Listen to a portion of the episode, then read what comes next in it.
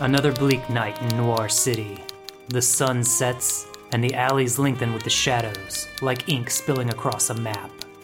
If you don't know Noir City, it's a hard town. Faces are hard, the liquor is hard, and the water is very hard. The only easy thing about Noir City is giving directions. No matter where you're standing or which way you're facing, Noir City is behind you, right behind you, and getting closer. In a town like that, the worst sound of all is quiet. And tonight, it's quiet. All quiet but the sound of my typewriter, like the devil cracking his knuckles. It's from the depths of that dark quietude that I write to you. That's not a good way to start a letter. Um. To my dear and fondly remembered. ugh, gross. To whom it may concern. Oh, God, why is this so hard? Uh. Hey, Chief. I wonder if you remember me.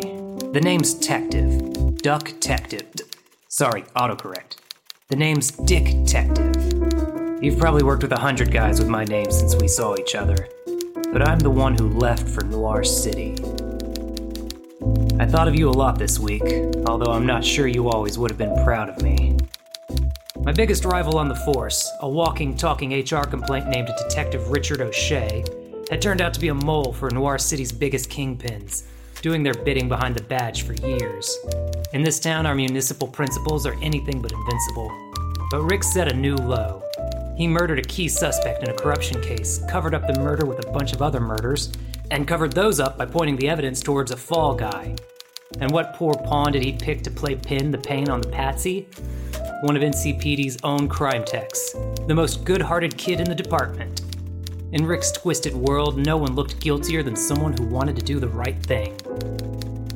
Justice eventually caught up with Rick, but poetic justice beat us to the punch. Turned out that the baddies Rick worked for shared his fondness for Fall Guys, and once he'd played his part, they arranged for him to get hit with his own bullet, which left the rest of us in the department with a Pyrrhic victory and a lot of mess to clean up.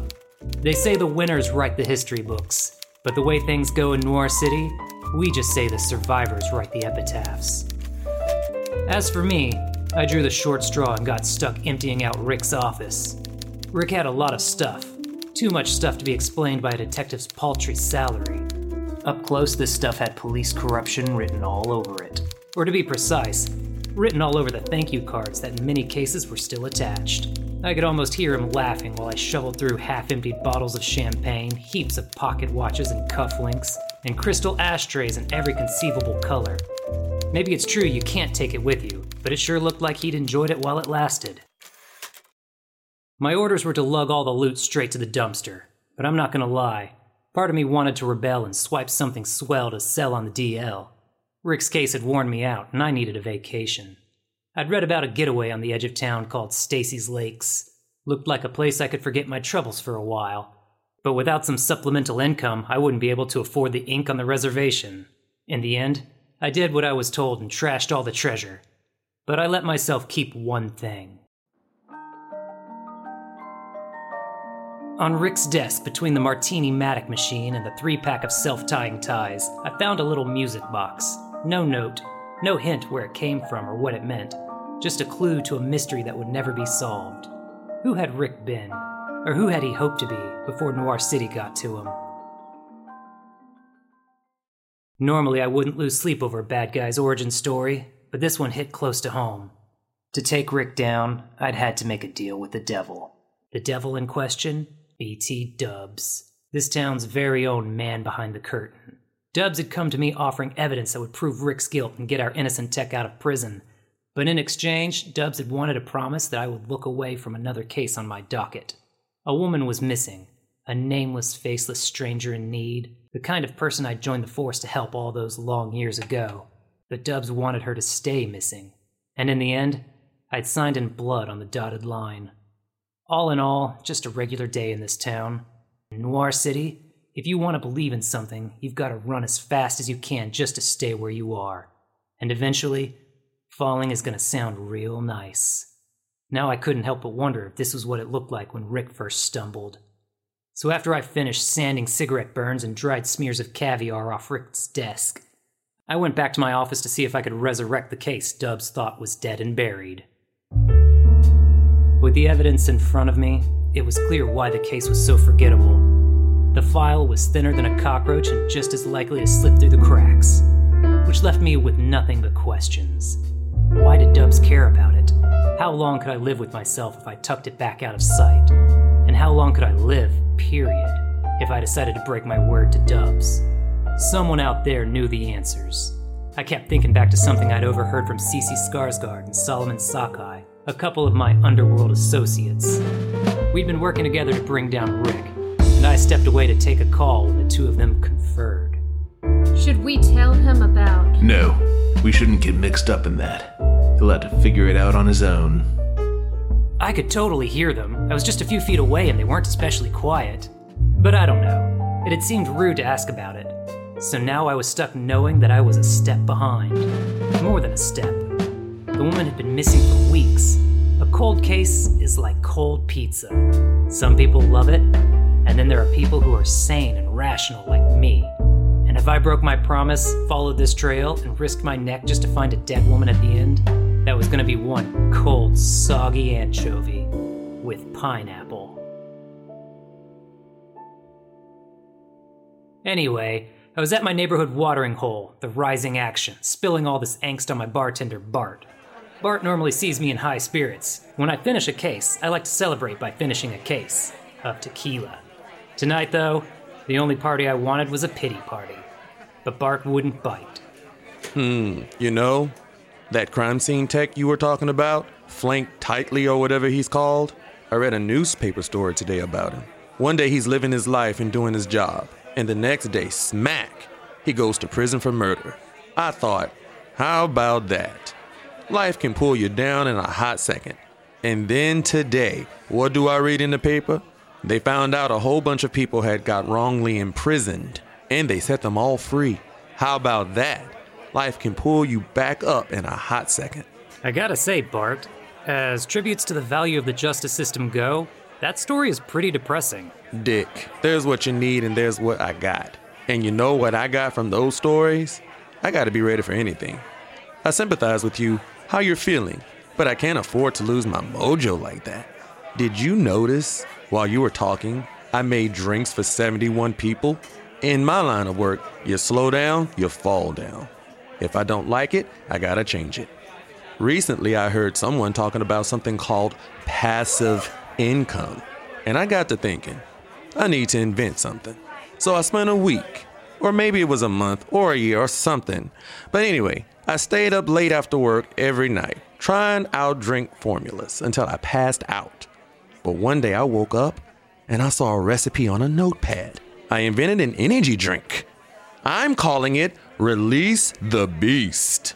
Now I'm selling it on the side, and I think it's gonna turn things around for me. So listen, what I'm trying to say is if you wanna turn things around for yourself, you should try selling my drink, Release the Beast. You could buy a few cases at a bulk rate, and if you bring in other salesmen, there are prizes. No thanks, Bart. Happy for you and all, but your drink sounds like an upper, and everyone knows I've got an exclusivity agreement with Team Downer. Can't blame me for trying. My point is, you want things to change. You gotta hustle for it. So detectives don't get paid much. What if you wrote down your best cases, got some actors to perform? There's no money in that. No, Bart. All a detective can sell is out. Got it. Well, sorry, you're doomed. What's up, Chief? Dick, any word on the missing woman case? I'm seriously on the verge of just about ready to get started on it. No new leads? There remains but the one fact. She was reported missing by the hotel where she was staying. She checked in, was never seen again, and didn't pay her bill. Didn't they give us a name? It wasn't that kind of hotel. This was one of those hush hush places. You know, wink, wink, nudge, nudge. I see. She was a crime tourist. Crime tourism was the name on the street for what was officially called Project Hush Wink Nudge. It was a revenue enhancement program out of City Hall. Anyone who says crime doesn't pay has never attended a meeting of the Noir City Convention and Visitors Bureau. Under the NCCVB, Noir City had gone from having a reputation to having a brand.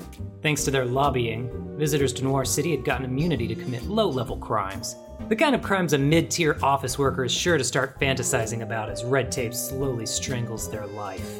The launch of Project Hush Wink Nudge brought an instant tidal wave of tourism, and demand for seedy, anonymous hotels exploded overnight. Now, the business community is happy, City Hall rakes it in, and the people of Noir City, they just get mugged for a change. Everyone wins.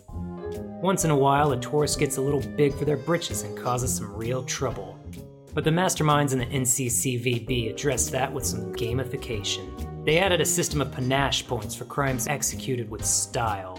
Tourists who racked up the points could go home with prizes, like a commemorative scar, one of those cool ones that goes across your eye. But to earn points, the tourists have to register with us at NCPD. That way, if things go off the rails, we can track them down, maybe even to a hotel that never asked for their name. Alright, so step one we send a tech down to Dust for fingerprints and we check the tourist database for a match. That was done the day the crime was reported. They found prints, but no match in the tourist database or anywhere else. Huh. So she wasn't on record. Had we slipped up and never registered her? Had she been snatched up just as she arrived in town?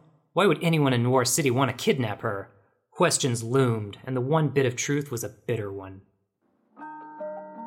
If I was gonna risk my hide for this woman, it was because deep down, I wanted something from her. I wanted her to be that perfect innocent I'd joined the force to rescue, and I wanted her to prove that I was still the guy who built his life on that mission all those years ago. Anywhere else, that dream might stand a chance, but this was Noir City, and odds were she was just one more opportunist, caught in a trap of her own making. Dick, I didn't catch that.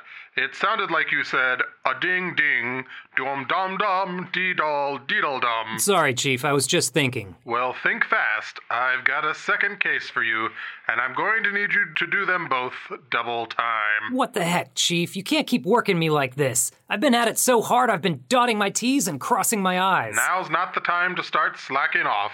Maybe you've heard there's been a mass release from the prison. They're saying these folks weren't in the prison's records, so releasing them was a no brainer. But just in case, we need to get ready for a bumpy few days.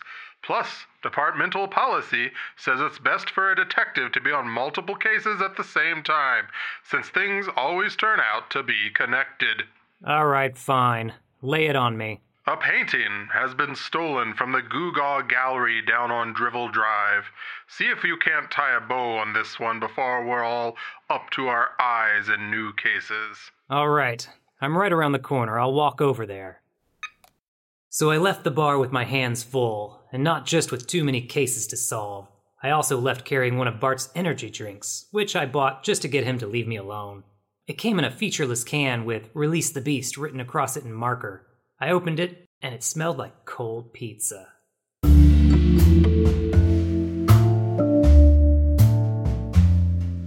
It felt good to be back on the street, but the chief was right. After this prison release, the public was about to hit anyone wearing a badge with a heap of questions. Had we been locking up innocent people? Had we let a bunch of crime tourists go unregistered? Had we been tricked into releasing hardened criminals? Or were we using the prison as a daycare again? Once more, I heard those voices. Should we tell him about. No, we shouldn't get mixed up in that. He'll have to figure it out on his own. One thing was for sure this mass breakout was going to cause a mass freakout. It was just a question of when. I went online to get the public's temperature. Noir City Pris. Yep, first result. Hi, I'm Stacy, and welcome to Stacy's Takes, where we review the latest controversial Noir City news. What should we think about today's massive prison release? Well, on the one hand, the Noir City penal system is brutal and does nothing to reform wrongdoers. So freeing people from that horror show is the right thing to do. On the other hand, the Noir City penal system is brutal and does nothing to reform wrongdoers. So the idea of just releasing prison hardened criminals onto the streets leaves me frankly terrified. Honestly, I don't know what to think. It's like I've got two minds. By the the way, don't think that I'm whining, but there's no whining and dining behind all this opining. So if you're interested in sponsoring Stacy's Takes, we sure won't be declining. Suddenly, I sensed movement ahead of me, at the other end of the little dark alley I'd found my way into. Crud. Hello there, little kitty. Are you lost? Dee Dee Dardar?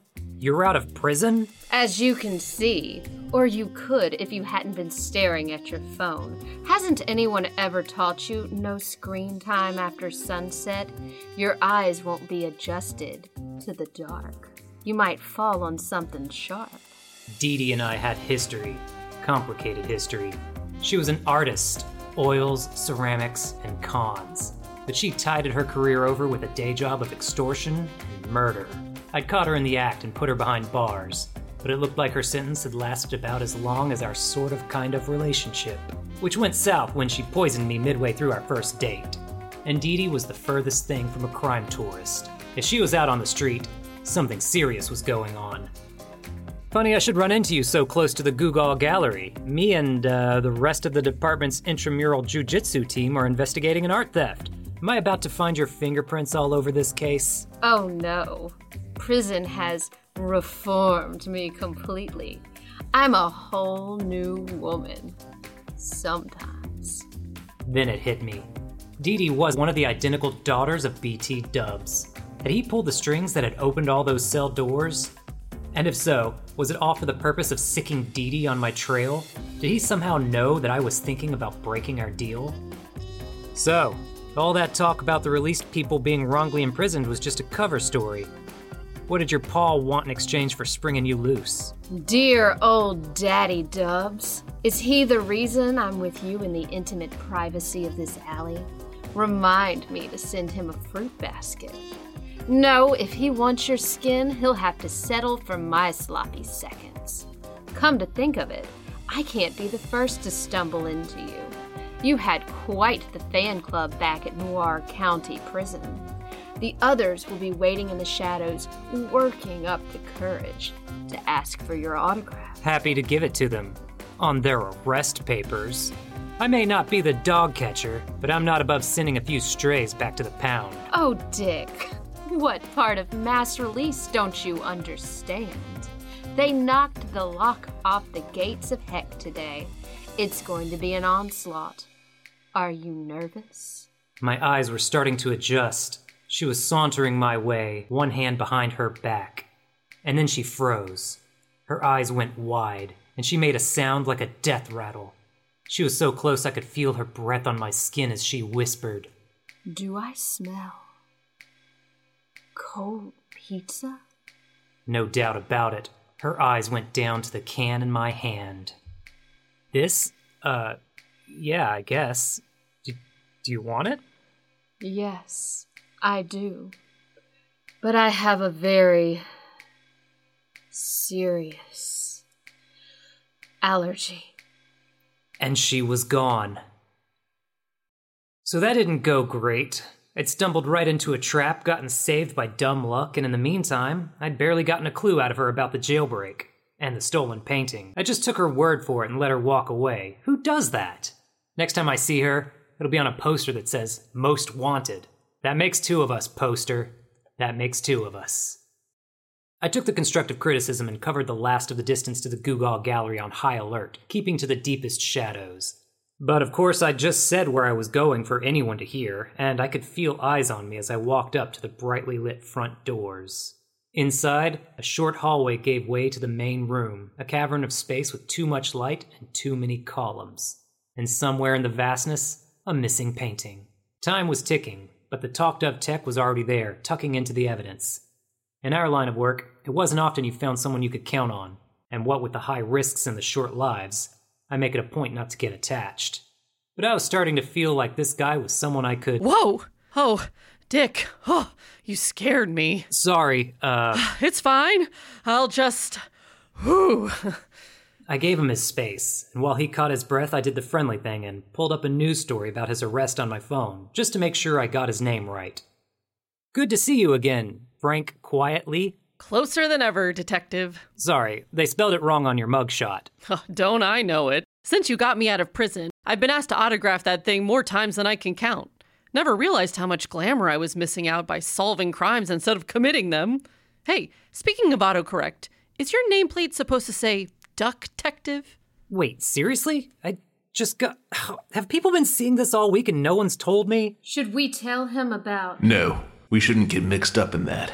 He'll have to figure it out on his own. Never mind. We should keep this quick, Frank. Word on the street is that some criminals might be lurking around here with an eye on yours truly. What have you found? Evidence. The theft was of a single painting here in the main gallery. Nothing else missing, no forced entry, the alarms never even went off.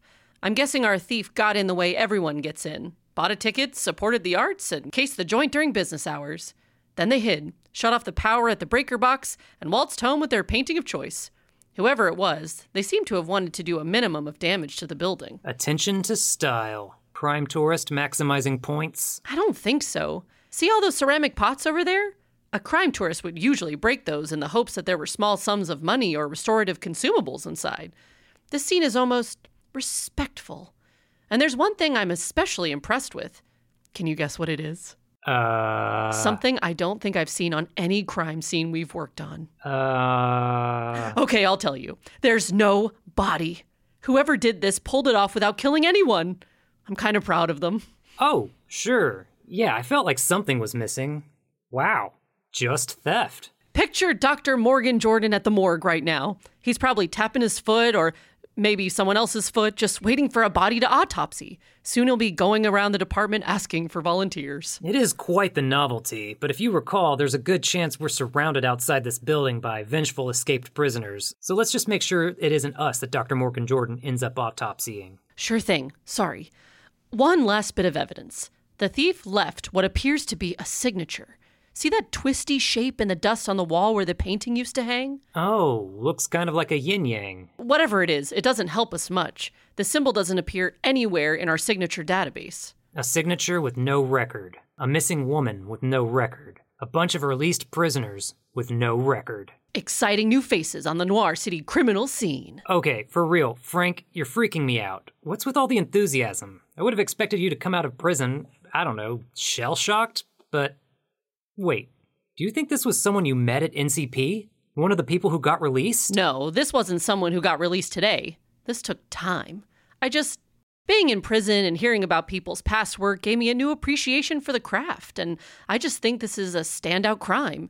But I hear you. We do not want to be in public longer than we can help. Come on, let's go. I've got everything I need. I turned to go, leaving the massive gallery for the narrow hallway that led to the exit. Frank picked up his things and ran to catch up, and then, right behind me, I heard his footsteps stop. What is it? Did you hear something? I turned to look. It was only an instant before something inside Frank broke and he ran past me out of the building. But in that instant, I saw him frozen, his eyes stuck to the open can of Release the Beast in my hand. I knew I needed to follow him, but in the time it took that thought to get from my head to my feet, the bomb went off.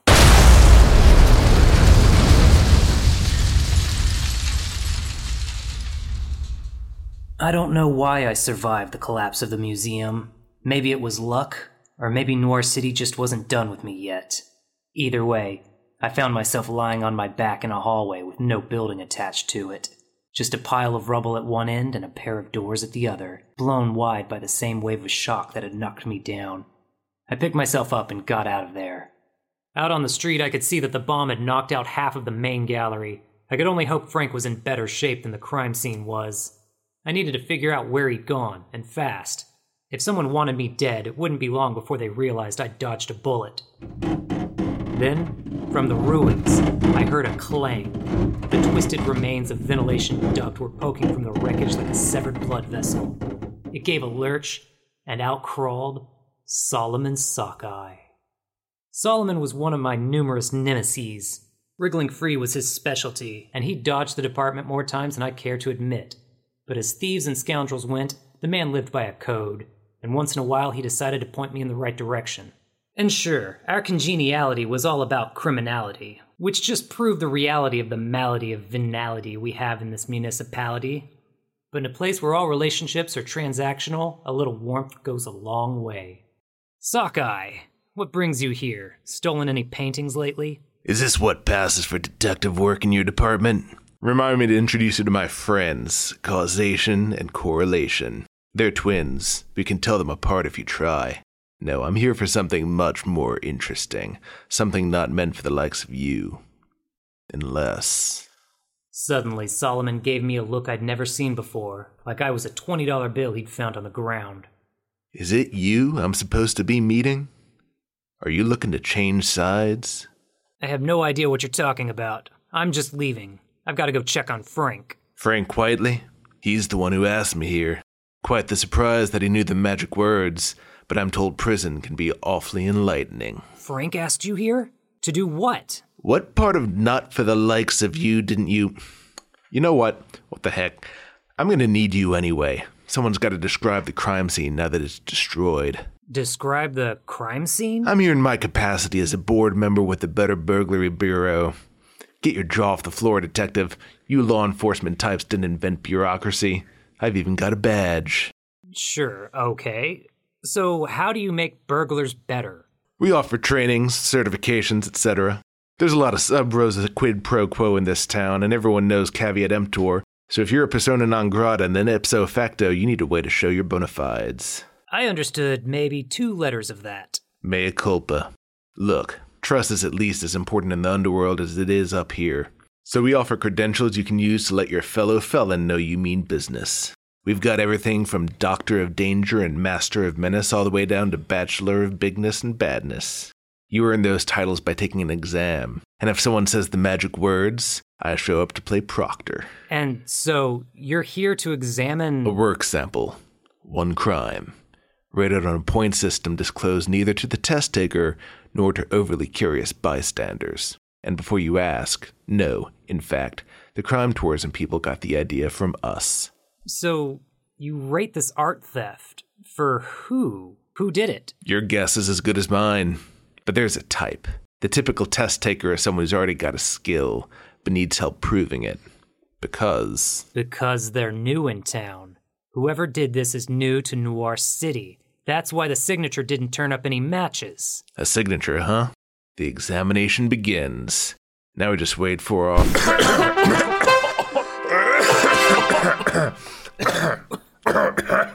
Hi there. Did that get in your eyes? Sorry, mate. What am I like? I'm thinking if you appear in a burst of smoke, best do it up close so they get a good view. I'll know better next time. Who are you? The name's Sutton. All of Oliver Sutton. I'm a dashing gentleman thief, and I'm here to make a name for myself in this town. The smoke finally cleared enough for me to get a good look. In front of us was a man I'd never seen before, with a glint in his eye and a mustache and goatee on his face. He looked guilty and proud of it. So, did you steal the painting or blow up the building? Or both? Blow up? Never. I went to great lengths not to blow it up, all part of the plan. As for the painting, your question brings up an interesting philosophical framework. If someone takes a painting out of a museum that's about to explode, is he a thief or is he more like Oklahoma Jones or whatever? But yeah, I took it. Here you go.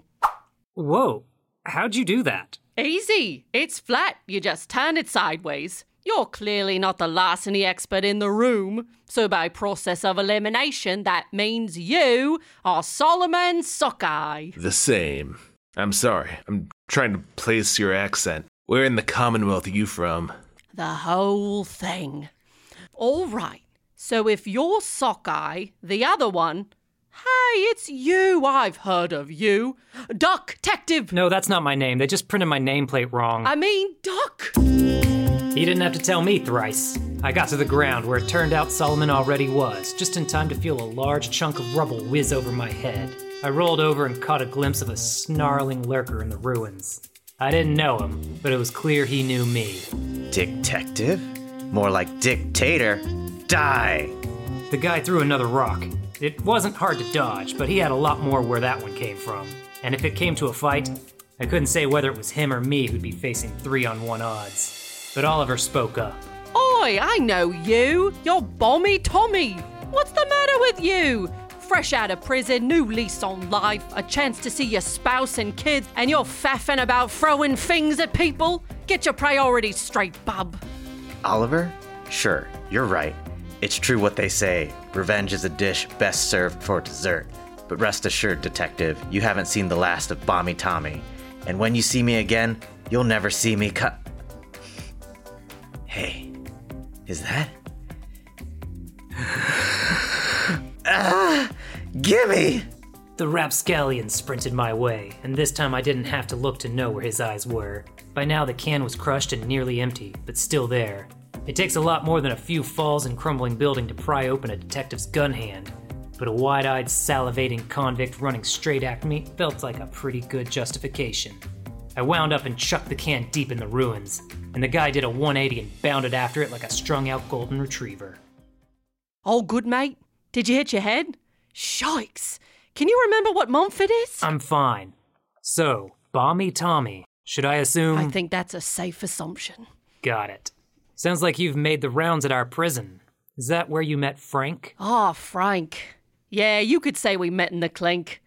Guess you could say we're pen pals, eh? He's all right, I guess, but a bit of a wet blanket, know what I mean? Bit of a granny nanny, bit of a tuck you in sideways. I don't know what that means, but it's a mighty uncharitable way to describe someone who's lying to cover for you. He told me bold faced that there was no way this crime was committed by someone who got released today. Oh no, he's right. I walked out a few days ago, got what I needed, and said my fare thee wells. Got what you needed? Yeah, I'm just there to network. If you're new in town, there's no better place to be than prison. Meet like minded folk, land a first few gigs, all with free room and board. All right, got it. You want to be the hot new hoodlum in Noir City. Take a number. But why Frank? What have you got on him that he's helping you this way? I'll tell you all about it, Detective. But first, it sounds like I need you to be a witness in my little examination here.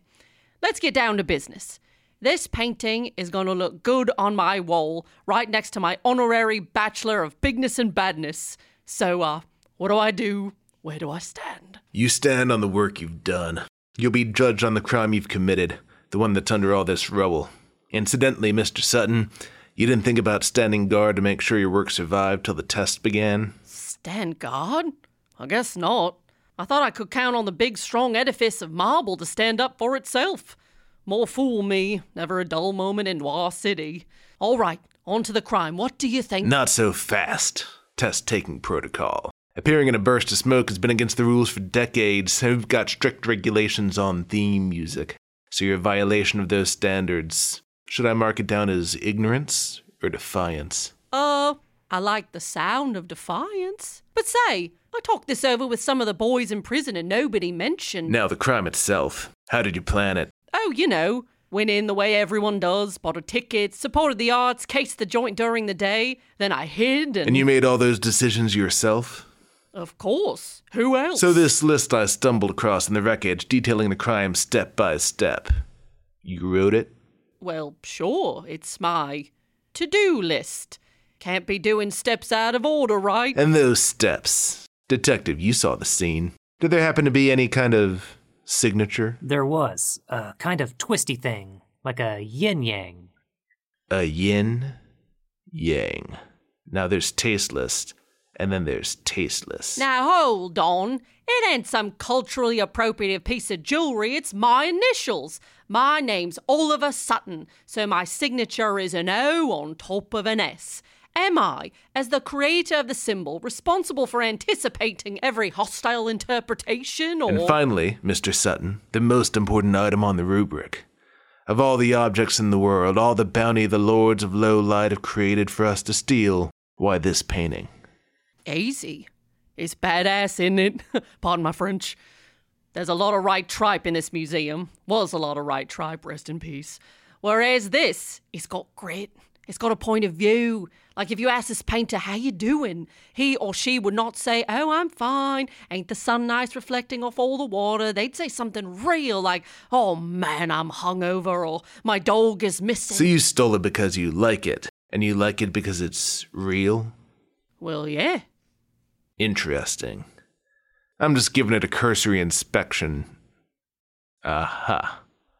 I don't suppose you noticed this. Notice what? This tape recorder attached to the back of the frame. Tape r- recorder? Hi, Hi, it's me, Stacy from Stacy's Fakes. Were you fooled into thinking this was a one of a kind, priceless artwork by a genius who died hungry? Did you steal it thinking it was evidence of your discerning eye?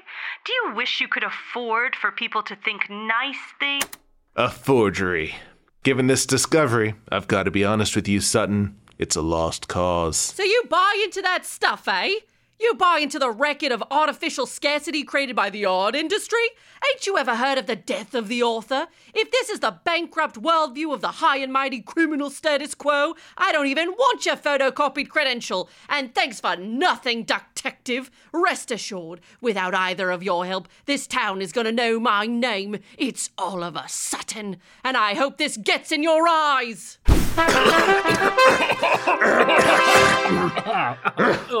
Son of. Need some eye drops? No thanks. Uh, I always bring them on these things. Th- this happens a lot. I'll see you around, sockeye. I need to make sure this loose cannon doesn't hurt Frank. Oliver had a head start, but the collapse of the museum had spread a layer of dust over everything, and I could see a trail where he dragged the frame of the painting. It led me to the mouth of an alley. As I came close, I heard the sound. I looked around the corner. The trail in the dust led right up to a dumpster, and I could see the edge of the painting sticking over the top. At the far end of the alley was Frank, standing by a parked car, reading a note. I wanted to speak to him, find out what it all meant. But as always, that night, I was a step too late. By the time I'd come out of hiding, Frank was in the car, driving away. So Oliver and Frank were connected, maybe even more closely than I. I beg your pardon. Holy, whoa! Uh, where did you come from? Just for an evening stroll? Did you happen to drop this letter? Letter? It was lying on the ground behind you. Perhaps someone slipped it in your pocket? Someone wants to put a smile on your face? For all I know, someone wants to put anthrax on my face. Just stay over there. Very well. Would you like me to read it to you? Uh, sure, yeah, I guess that couldn't hurt. All right. Ahem. Dear Miss Detective, I'm writing you to ask for your help. I have nothing to offer you in exchange. I've learned this is the kind of city where nothing is given for free, but my hands are truly empty. I am a prisoner, but I don't know who my captors are. I don't know where I am. I barely know who I am. I only know what I overhear, and one thing I overhear is your name. I've heard it said that if Richard Detective could quit being such a sad sack and get his act together, he and he alone could save Noir City from the man called Belligerence T. Dubs. Perhaps then I do have something to offer you.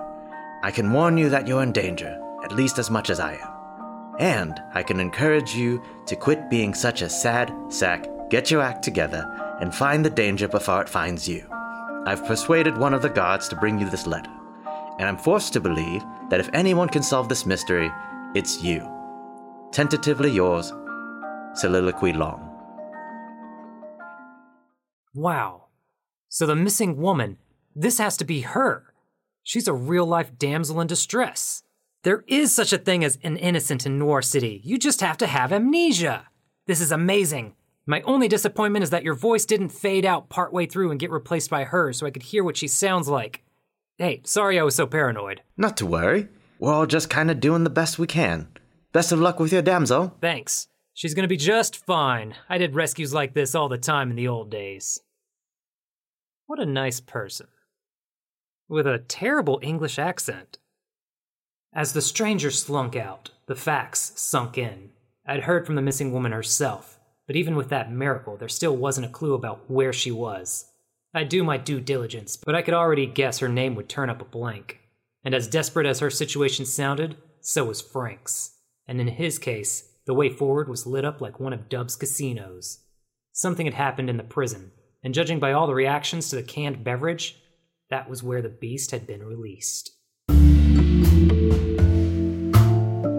On the way, I made a stop for a newspaper. I was top of my media literacy class in police academy, so I knew better than to trust the local rags outright. Exposition News, the Tribble Tribune, the Noir City Narker. If you climbed far enough into the dizzying heights of their corporate structures, they were all owned by dubs. but I'd been beaten to crime scenes by enough journalists to know there were some sharp eggs out there. They knew how to dig up gold, and they knew just as well that Dubs would bury it again if they published it in plain view. So they got past him by burying it first, deep in the forgotten recesses of the print edition. Sure enough, the front page article about the mass release was hogwash. I stopped reading after it quoted one of the released prisoners as saying, I don't know why I'm here. I've literally never done anything to anyone. From there, I jumped from page to page, scanning the Metro section, the funny papers, the missed connections, until my eyes caught on a familiar name. On page M54, an obituary, where the list of survivors included a distant cousin of a distant cousin, best known as the last remaining inmate at Noir County Prison. I made a last couple stops and headed for NCP. With most of my mortal enemies out on the street, walking into prison felt strangely safe. But of course, one mortal enemy is plenty, especially when that enemy is. Saul Slaughter. How's solitary confinement? Detective. And here I thought someone was practicing their duck calls. Let's get it nice and quiet again. I got a whole prison's worth of throwing shivs all to myself. Speaking of having things to yourself, you must be eating well, right? All the food you could possibly want. Save your ignorant opinions. Some of us understand the value of quality over quantity. Oh, I'm counting on it. See, when I read that you were the one person left here, I had to ask myself why. It can't have been a question of smarts. This place was loaded with minions and meatheads and goons who couldn't jaywalk without illustrated instructions. But I've got a guess about why you're different. I think it has something to do with this. I took a step closer and lifted up my gun arm.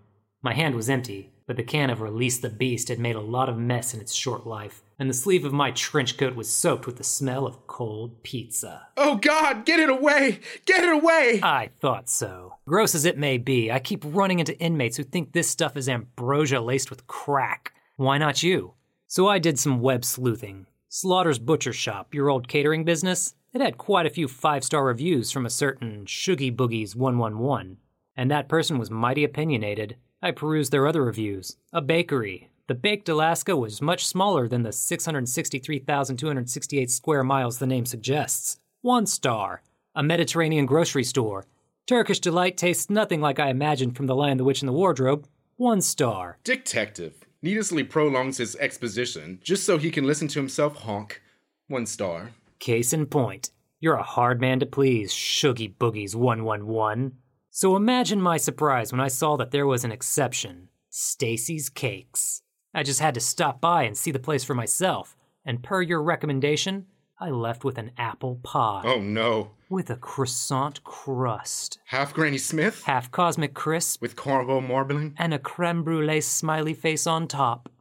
Mm. It was that bartender, Bart. They said he was here to taste test some new cocktail recipes on us, and the other inmates lined right up. But you didn't. Nor would anyone else who was still human. But prison turns people into animals. I watched as people I thought I knew drank whatever he put in front of them. Recipes not worthy of even a prison menu. The cake tartare, cinnamon vodka, buttercream frosting, and raw beef. The Greek island, ouzo with a floater of yogurt the polar bear swimming in lava, a glass of ketchup with an ice cube in it. But the last recipe. Ugh, please just give me a pie. Not yet. The last drink. What was the point of trying it out on all of you? Is it addictive? Was someone trying to turn the prisoners into a pizza soda addicted army? Addictive?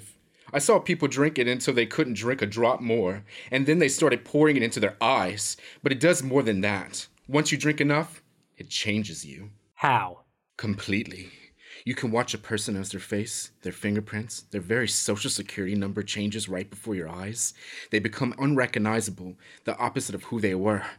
And they develop terrible English accents. My God. You think you're surprised? Imagine the warden when he came in for his semi annual head count. He barely recognized a single face. These weren't the people that he was supposed to have locked up. So he let them loose. Everyone but me. Saul, I know we're enemies, but dude, you could have gotten out of prison just by drinking something you don't like. This is the hill I will die on. I've let go of a lot of things, but there are lines my dignity won't let me cross. Now give me that pie and walk away. You're not worthy to witness the reunion. All right. Good luck, Saul. I promise I'll send you some company real soon.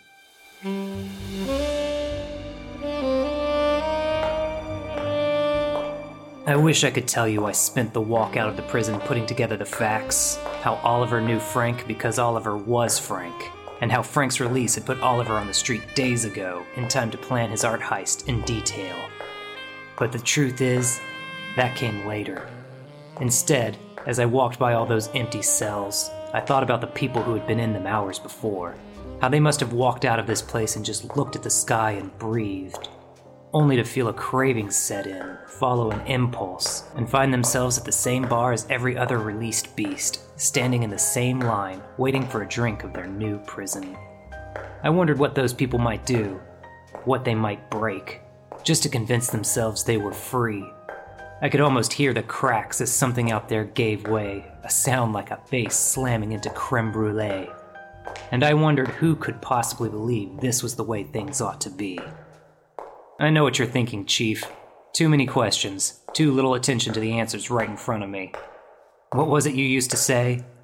If it was a snake, it would have bit you? You were right. It was a snake, and I totally missed the rattle. It was all over in a second. A shove from one side, the slam of a cell door, and someone across my back pinning me against the bars. Out in the corridor, a big goon was smiling like he'd just invented pushing. And beside him came the slow, inexorable shuffle of BT dubs. In the instant before he pressed a monogrammed handkerchief over my face, I got the closest look I've ever had at the kind of hands that leave no fingerprints.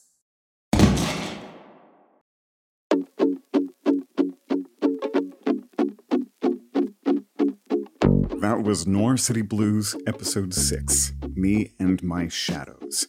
It was written by me, Andrew Farrier, with some really valuable help from Jeff Quach. You heard the voices of Jack Townsend, Erica Durr, Matthew Morris, High Priest Robi, James Lanius, Helene Schmehl, Helen Jaksch, Jeff Quach, Killian Guilbeaux, and Andrew Farrier. We're going to be back really soon, sooner than usual, with part two of this one, so keep an eye out. And of course, if you want to know when that happens, subscribe on YouTube or your podcast platform of choice, or follow us on, honestly, Instagram. And this show is free, but if you feel like it added some value to your day, you can translate that into the amount you choose in the currency you choose at Ko-Fi. That's ko-fi.com slash the snake's paw. Thanks, y'all. Talk to you soon. They found prints, but no match in the tourist database or anywhere else. What is this accent? I don't know. I'm just doing white man.